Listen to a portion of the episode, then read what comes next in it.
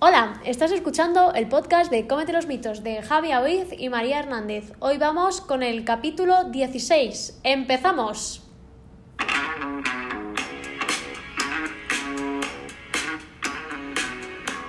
Buenos días, buenas tardes y buenas noches, lechuguinos y lechuguinas. Vamos a hablar. Bueno, me ha dicho ella que lo dije. No, no, no, eso no funciona así. Bueno, vamos a hablar si realmente la lechuga o no la lechuga nos retiene o no líquidos. Este va a ser el, el mito de hoy. Pero antes. O sea, el mito realmente es A ver. la lechuga retiene líquidos por la noche. Porque esto es un detalle importante. Es verdad, la gente suele El decir mito es por, la noche. Es Porque si comes una ensalada al mediodía, oye, esa ensalada te sienta de puta madre. Pero si. Uy, perdón. Pero si la cenas, esa ensalada debe mutar en tu estómago, debe crear un producto, no sé. ¿Químico? Bueno, no, químico es. ver. bueno, lo vemos. Exacto. Primero vamos a ver qué es la retención de líquidos, qué entendemos por Sí. retención de líquidos. A ver, María, ilumínanos. Así, ¿Yo? a, ni- a nivel general. A ver. Eh, Javier, te toca. Uy, uy, me he estresado. Vale, vamos a ver qué es la retención de líquidos. A nivel general, la retención de, de líquidos es básicamente la acumulación de agua en el líquido intersticial. Vamos a concretar un poquito. El agua nosotros en el cuerpo la tenemos dividida como agua intracelular, es decir, la que está dentro ¿De las célula? propias células, exacto, y luego la extracelular, la de fuera de las células, también incluye- estaría incluida aquí la de la sangre. Bueno, el líquido intersticial es el líquido pues, que hay entre las células, que no es la sangre propiamente, ¿de acuerdo? Entonces, bueno, pues cuando hay una acumulación de este líquido, pues hay esto, esta retención de líquidos, y se acumula agua allí, y esto nos provoca edemas. ¿Que ¿Cómo identificamos un edema? Que un edema realmente, a ver, sobre todo se suele dar en lo más corriente de verlo nosotros es en personas mayores en zona de tobillos, de pie- pierna baja, zona gemelo, tobillo. Y... Que cuando, Sí, sí. cuando presionas esa zona con las manos, no, ah, sin apretar un poquillo, presionando un poquillo, eh, suele dejar marca y vuelve, tarda un pelín en volver a la normalidad, es decir, queda como un huequito, Exacto. por llamarlo de alguna manera. Y la prevalencia esta de la retención de líquidos también es mayor en mujeres que en hombres. Esto también a nivel de destacar como dato, pero Y, es- y sobre todo eso, cuando más mayores normalmente suelen, solemos tener más tendencia, pero también por falta de movimiento, ¿eh? que esto ahora Lo digamos ya. hablaremos. Entonces, si tuviéramos que hablar de qué provoca o qué favorece esta retención de líquidos, podríamos hablar de un montón de cosas. Para quitarnos la que no vamos a hablar, la más rápida serían los medicamentos, ¿vale? Pero esto, como no vamos a entrar, lo digo, lo menciono y se va. Vale, mala hidratación. Mm, con esto me refiero a que hay gente que bebe poca agua, entonces, bueno, si bebes menos agua de la que tu cuerpo necesita, tu cuerpo tiende a retener líquidos. ¿Sabes cómo funciona sí, el o sea, no va a ser, o sea, no por no beber agua te vas a hinchar a un No, edema, claro que no. pero te va a favorecer que retengas más líquidos. Por lo tanto, cuando le añadas factores que ahora María nos va a seguir explicando que te favorezcan esto de retener líquido, pues aún se va a favorecer más este proceso. Vale, otro sería el consumo elevado de sal.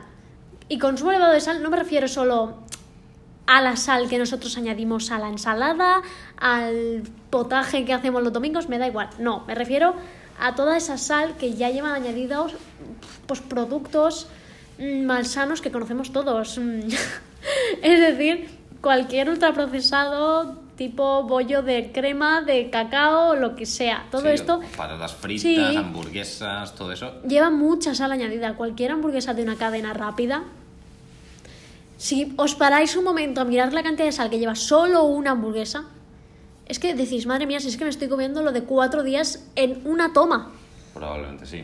Y, y creo que esto es, es importante, pero además no es solo en la comida que tú te comes en un sitio de comida rápida, porque por ejemplo unas conservas ya tienen un- una cantidad importante de sal y es una cantidad de sal que tú te estás tomando y que quizá con unos pepinillos, unas aceitunas, más la sal que tú le añades a la ensalada, jolín, que ahí tienes a una cantidad importante de sal. Caldos de verduras de supermercado, que si no nos fijamos, Tipo la pastilla esa. o de- las pastillas de, caldo concentrado.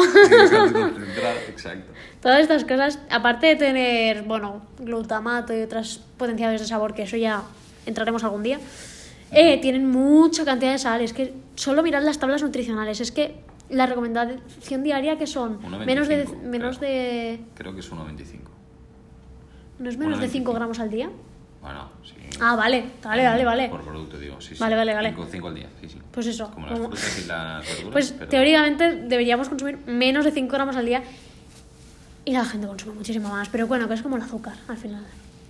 Una y bueno, luego tenemos también lo que decía antes del ejercicio, pues aquí tenemos como factor de riesgo el sedentarismo. Es decir, si eres una persona que se pasa su mayor parte del tiempo sentada o de pie pero sin moverte, Exacto. estás favoreciendo que tu- el líquido se estanque, no sé cómo, Sí, sí, sí, no, no, ¿sabes? tal cual. Y se retenga ahí y te cree pues Edema.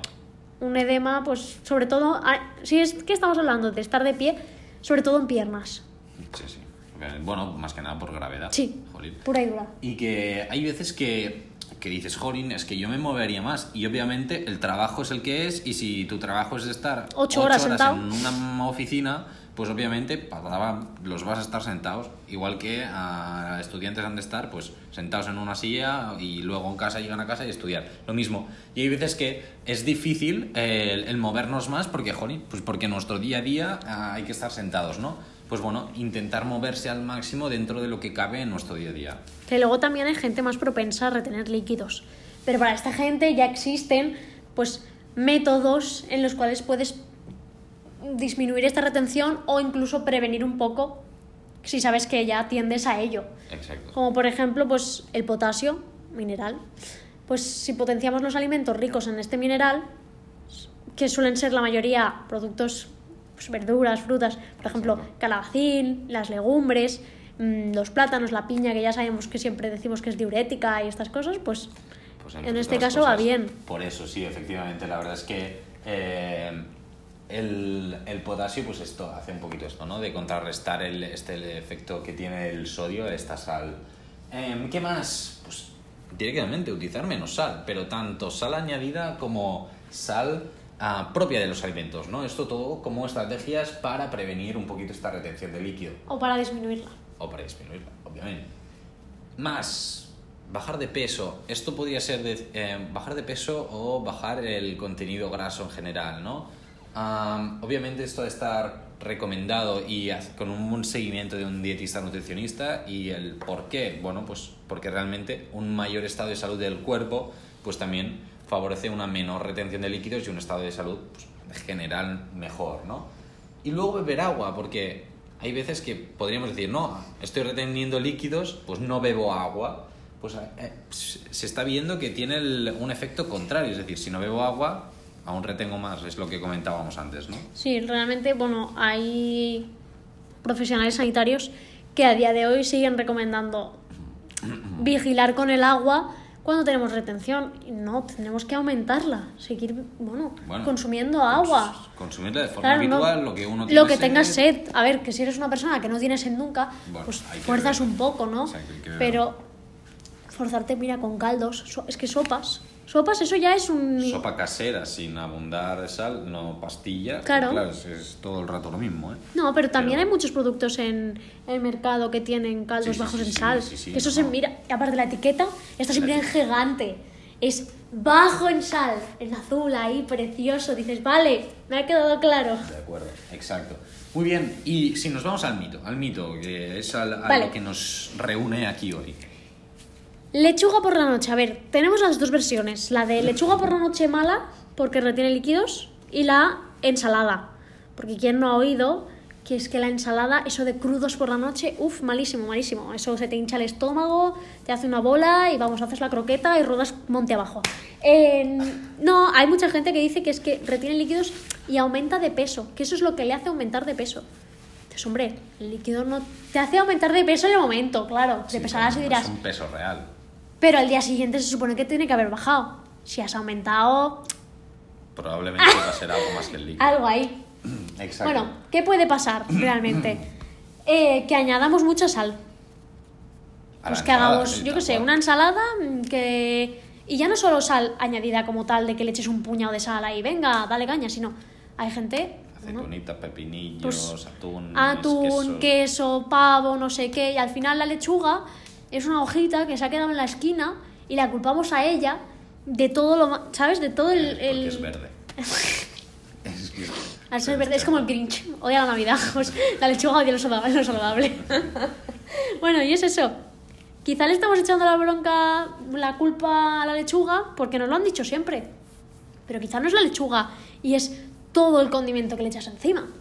Sí, y hay veces que a esto, ¿no? De hincharlos o, no sen- o sentarnos mal, pues hay que plantearse no solo si realmente es la lechuga, sino que quizá ya no es la ensalada tampoco, sino que quizá te tomas un poquito de ensalada, pero luego antes te has tomado, yo sé, un plato ahí de pasta, de pasta o Con carne una- picada, tomate, sofrito, venga, dale una caña. cacho hamburguesa que tiene una hojita de lechuga, yo qué sé. No, o sea, hay que ser serios y hay que valorar realmente si lo que nos está hin- haciendo esta, esta hinchazón, esta teórica hinchazón, es realmente la lechuga, la ensalada o, o qué es, ¿no? Y eso va a base de prueba-error, es decir, si el primer día se te hincha la barriga y lo has mezclado con X, al siguiente día no lo mezclas con nada y te sienta bien, pues quizá dices, ostras, a lo mejor es lo que ha acompañado. Exacto. Que no puedes decir solo por un día que se te ha hinchado el estómago, bueno, el estómago, Sí, el- sí, sí, sí, sí, la barriga en sí, y a decir, es la verdura cruda. No, quizá no. O quizá tienes algún problema realmente con las verduras crudas y tienes algún tipo de intolerancia, ¿no? Que te fermente. No, no, más que te Sí, fermente. o alguna alteración de la Sí, microbiota alguna- que te favorezca esto, una mayor fermentación de la Sí, de mayor la fibra. de que te cree gases Sí. y tú sientas los gases esos, pero a lo mejor son simplemente flatulencias de que tus bacterias están comiendo ahí, pues está echando gases. Exacto. Entonces, para esto creemos que es importante que dices, mira, es que yo estoy preocupado, preocupada por el tema. ah, eh, súper bien, me parece súper interesante.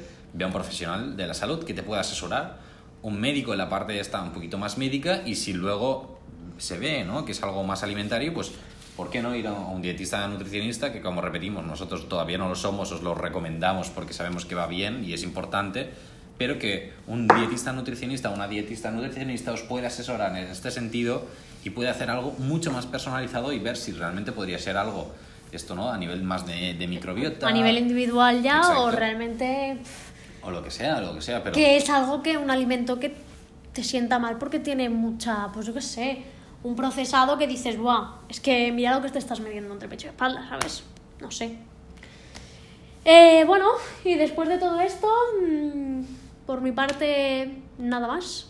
Nada más a comentar, recordar que si tenéis cualquier pregunta, eh, propuesta, lo que sea, nos lo podéis decir por redes sociales, por eh, los comentarios en los podcasts, que ya hemos recibido algunas ah, propuestas y algunos comentarios que lo agradecemos muchísimo, así que... Creemos que solo se le puede comentar en No, iVoox. no, se ¿En ser- eh, bueno, en Spotify tengo mis dudas. Es que te iba a decir, digo, en iBox es donde hemos recibido las propuestas, pero no sabemos si en Apple en Podcast. No sé si se puede. Bueno, si no, iBox, Instagram, Twitter, nos tenéis por todos lados. Por todos lados. Así que nada, dicho esto, nos escuchamos el próximo jueves. A la misma hora, supongo.